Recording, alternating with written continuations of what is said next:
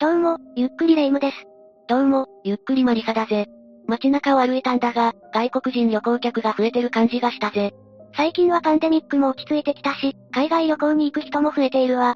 それに、今後は旅行客だけじゃなく、留学生も増えるわね。パンデミック前の世界に戻りつつあるってことだな。にしても、勉強するためにわざわざ日本まで留学するなんてすごいことだと思うぜ。確かにそうよね。留学生の大半は、真面目に勉強するためにやってくるわ。大半はって言い方が引っかかるな。ええ中には、ハメを外しすぎて犯罪に手を染めてしまう人もいるのよ。犯罪って、そんなことする奴が本当にいるのかそれが残念ながらいるのよ。福岡県では中国から来た留学生3人が、とある一家を全員惨殺する事件も起きているわ。何があったらそんなことをするんだ。その事件、もっと詳しく教えてほしいぜ。じゃあ今回は福岡一家4人殺害事件について解説していくわ。これじゃ、ゆっくりしていってね。まずは事件の概要について紹介していくわ。ああ、よろしく頼むぜ。事件が起きたのは2003年6月20日の午前0時過ぎよ。福岡県福岡市東区に住む M さん一家の住宅に、3人の男が不法侵入したわ。不法侵入ってことは、もしかして家の窓ガラスと変わって入ったのか1階にある仏間の窓の鍵が開いていて、そこから侵入したわ。当初は帰宅したところを襲って押し入る気だったけど、窓が開いたから作戦を変えたのよ。確かに、無理に押し入るより簡単だな。家の中に入った男たちは、まず入浴中だった M さんの妻、C さんを狙ったのよ。C さんは突然現れた不審者に驚いて、悲鳴を上げながら洗面器を投げつけたわ。相当怖かったと思うぜ。服も着てない無防備な状態だからね。しかも相手は男性だし、恐ろしかったと思うわ。C さんは必死に逃げようとしたんだけど、男たちに捕まってしまうのよ。男性と女性じゃ腕力の差もあるし、逃げ切ることは難しいぜ。家へ侵入してきたのは一人じゃなく三人だから、なおさら難しいわ。絶望的な状況だぜ。嫌な予感しかしないが、男たちは何をしたんだ C さんを強姦したわ。C さんは抵抗したけど、顔が歪むほど殴られたのよ。さらに髪を掴んで壁や床に打ちつけるなどの暴力も振るわれたわ。なんてこった、まるで拷問じゃないか。あまりのショックで C さんは気絶してしまったのよ。男たちは C さんの体を無理やり押さえつけ、浴槽20分ほど沈めて殺害したわ。挙句の果てに殺してしまったのか。 C さんを殺害した男たちは、2階へと上がったわ。今度は、部屋で眠っていた子供たちを殺そうとしたのよ。おいおい、子供にも手を出すなんてどうかしてるぜ。マリサの言う通り、正気の沙汰ではないわね。当時11歳だった長男の K 君は、目を覚まして大声で暴れたわ。でも、頸椎を折られて殺されてしまったのよ。これ以上騒がないよう、口封じされたのかそうだと思うわ。そして当時8歳の長女 H ちゃんも襲われたのよ。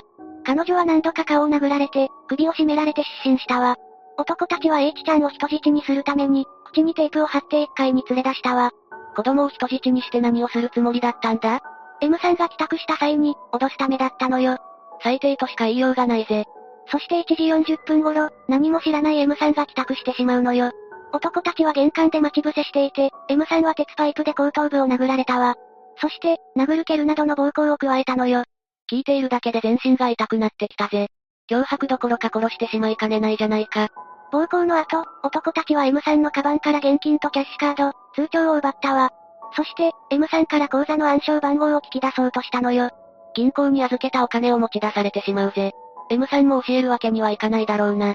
だから男たちは、H ちゃんに刃物を突き立てながら M さんを問い詰めたのよ。それだけじゃなく、M さんの前で何度も H ちゃんを追い出したわ。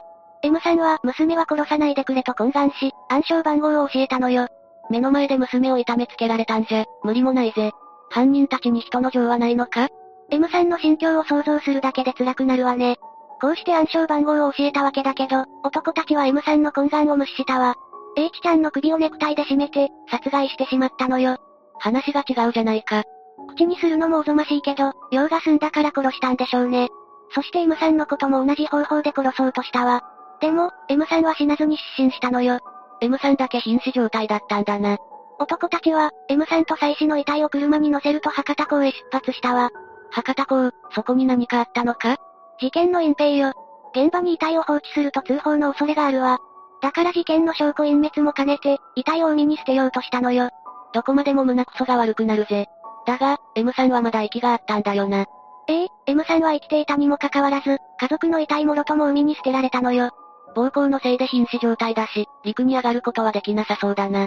男たちは体に重りをつけて海に沈めたから、浮き上がることもできなかったわ。M さんは溺死してしまったのよ。生きた状態のまま沈められて死ぬなんて、最悪の結末じゃないか。男たちは遺体の処理が済むと、M さんから奪った現金約3万7千円を3人で分けて逃走したのよ。 M さんから暗証番号を聞き出したキャッシュカードを使って、現金を下ろさなかったのかどうやら M さんの口座には、あまりお金が入っていなかったそうなのよ。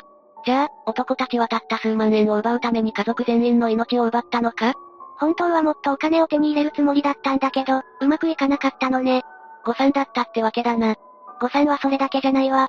重りをつけて沈めた M さん一家の遺体は、事件当日の午後には発見されてしまうのよ。警察もすぐに捜査を開始したわ。このまま遺体が見つからず、事件が迷宮入りしなくてよかったぜ。それにしても、なぜ犯人たちは M さん一家を襲ったんだじゃあ次は、今回の事件を引き起こした経緯を含めて、犯人たちの人物像を紹介していくわね。今回の事件の3人の犯人たちに共通するのは、中国人留学生という点よ。そういえば冒頭でも言っていたな。留学生ってことは、比較的若い人のイメージがあるぜ。ええ全員、20代前半くらいね。ふむふむ、日本に留学するようなバイタリティがある若者だったんだな。それなのに、留学先で犯罪を行うなんて信じがたいぜ。実は、とある理由によって3人ともお金に困っていたのよ。その理由って何なんだじゃあ順番に紹介していくわ。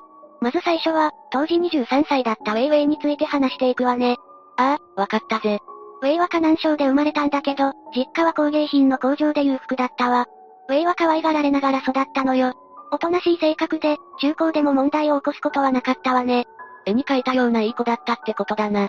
ウェイは高校を出てから人民軍に入り、班長として3年間を過ごしたわ。その後、外国語学院で日本語を学んだわ。そこで、日本に留学して最先端技術を勉強したいという夢ができたのよ。聞けば聞くほど、犯人像とはほど遠く思えてしまうぜ。ウェイはその夢を実行に移したわけだな。ええ2001年4月に福岡県にある日本語学校へ入学したのよ。次の年に念願が叶ってコンピューターの専門学校の生徒となったわ。ウェイは成績も優秀で、小学生候補でもあったのよ。自分が学びたい分野の学校だし、真面目に勉強していたんだろうな。しかも小学生候補になるってことは、かなりの優等生だったんじゃないか何せ無遅刻無欠席だったからね。両親も日本で頑張っているウェイを応援していたわ。けれど、次第に彼は学校をサボるようになってしまうのよ。おいおい、どうしてそんなことになったんだ遊びを覚えてしまったのよ。ウェイのアパートには、女性が何人も出入りするようになり、悪い友達もできてしまったわ。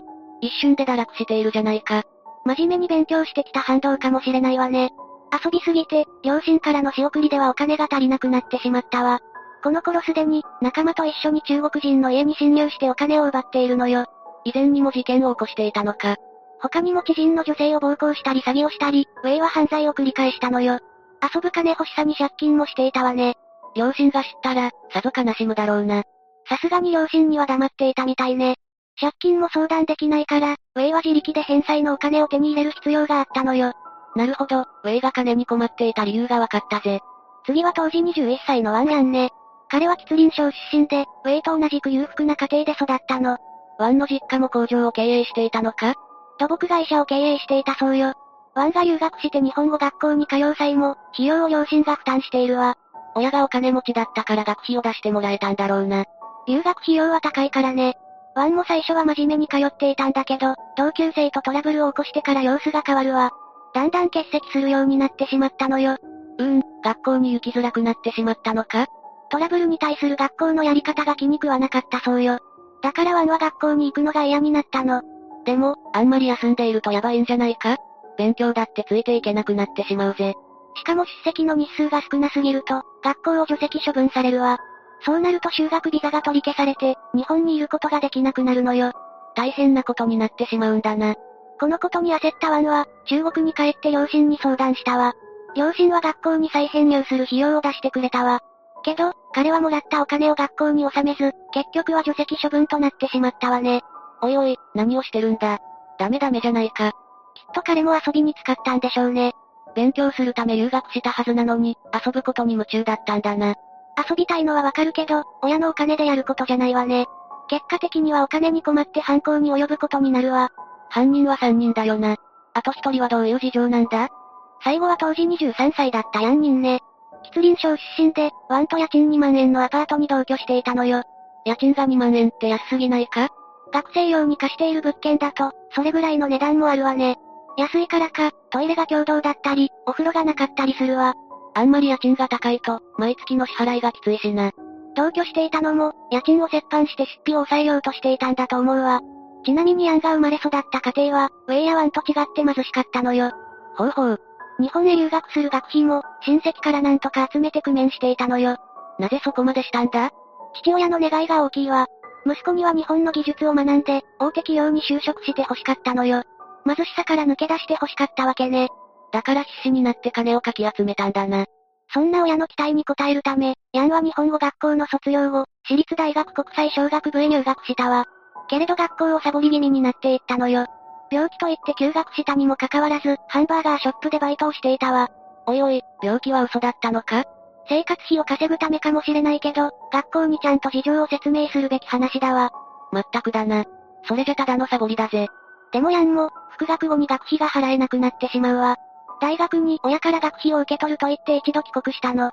でも、この時にヤンは実家へは帰っていなかったそうよ。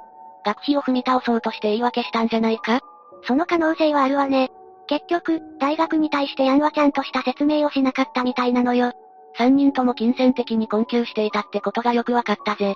だが、なぜ M さんの家を狙ったんだワンとヤンは M さん宅の近くに住んでいて、家の前に高級車が止まっているのを知っていたのよ。なるほど、それでターゲットを決めたんだな。強盗に入るならお金持ちの家の方がいいって判断したんでしょうね。それに M さんと3人は面識がなかったのも大きいわ。もし事件が発覚したとしても自分たちに容疑はかからないだろうと思っていたようね。卑劣な連中だぜ。事件後、すぐにワンとヤンは国外に逃亡したわ。そしてウェンも後を追うように、日本から出国しようとしたのよ。でも、M さん一家の事件とは別の容疑で警察に逮捕されたわ。ちょっと待ってくれ。ウェンは他にも何か事件を起こしていたのか知り合いの中国人女性との間で事件を起こしたのよ。逃亡資金を借りようとしたんだけど、揉めた末にウェンは女性を殴り、相手に怪我を負わせたわ。これが事件になっていたのよ。それで捕まったってことか。ワンとヤンも、結局は中国で逮捕されたわ。捕まったことに、ひとまずほっとしたぜ。こんな連中が野放しなんて怖すぎるからな。取り調べは3人それぞれに行われたんだけど、彼らは罪をなすりつけ合っていたわ。見苦しいぜ。そんなことをしたって罪は変わらないのにな。マリサの言う通りだと思うわ。そして裁判の結果、ウェンとヤンは死刑が執行され、ワンは無期懲役となったのよ。どうしてワンだけが死刑にならなかったんだ彼は警察がヤンを逮捕する際に協力したからよ。ふむふむ、だから一人だけ無期懲役になったんだな。ワンは裁判中にも遺族に対して土下座をしたり、反省している姿を見せていたわ。遺族にしてみれば、どれだけ謝罪されても、許すことはできないでしょうけどね。さて、以上で今回の事件についての解説は終わりよ。何も悪いことをしてないのに、一家が惨殺されるなんて恐ろしい事件だぜ。お金に困っていたのはわかるけど、何もかもが残忍すぎるわ。C さんを強姦したり、子供を手にかけたり、同情の余地はないわね。残虐すぎて、金以外の目的があったと思わずにはいられないぜ。他人を痛めつけることに快感を覚えていたと考えてしまうのも無理ないわ。にしても、留学生がこんな事件を起こしたのも衝撃だな。しかも最初は、熱心に勉強をしている優秀な生徒だったのよ。遊びを覚えてしまったせいで、殺人犯になってしまうなんて不毛だわ。彼らを応援していた家族も、がっかりしただろうな。がっかりどころじゃ済まないわね。今回の事件についての解説は以上よ。日本で起きた事件とは思えないほどショッキングな内容だったぜ。私も解説しながら恐ろしくなっていたし、気持ちはよくわかるわ。ああ、聞きながら震えてしまったぜ。この事件の影響は大きかっただろうな。そうね、事件自体の衝撃も大きいけど、影響はそれだけじゃないわ。真面目に勉強している外国人留学生の風評被害にもなるわね。 M さん一家の未来を断ち、他の留学生にも被害を及ぼした事件ってわけだな。改めて、犯人たちが許せなくなるぜ。遊びを覚えて羽目を外すまではわからなくもないけど、こんな事件を起こした以上は許されないわ。まったくだな。というわけで、今回は福岡一家4人殺害事件について紹介したわ。それでは、次回もゆっくりしていってね。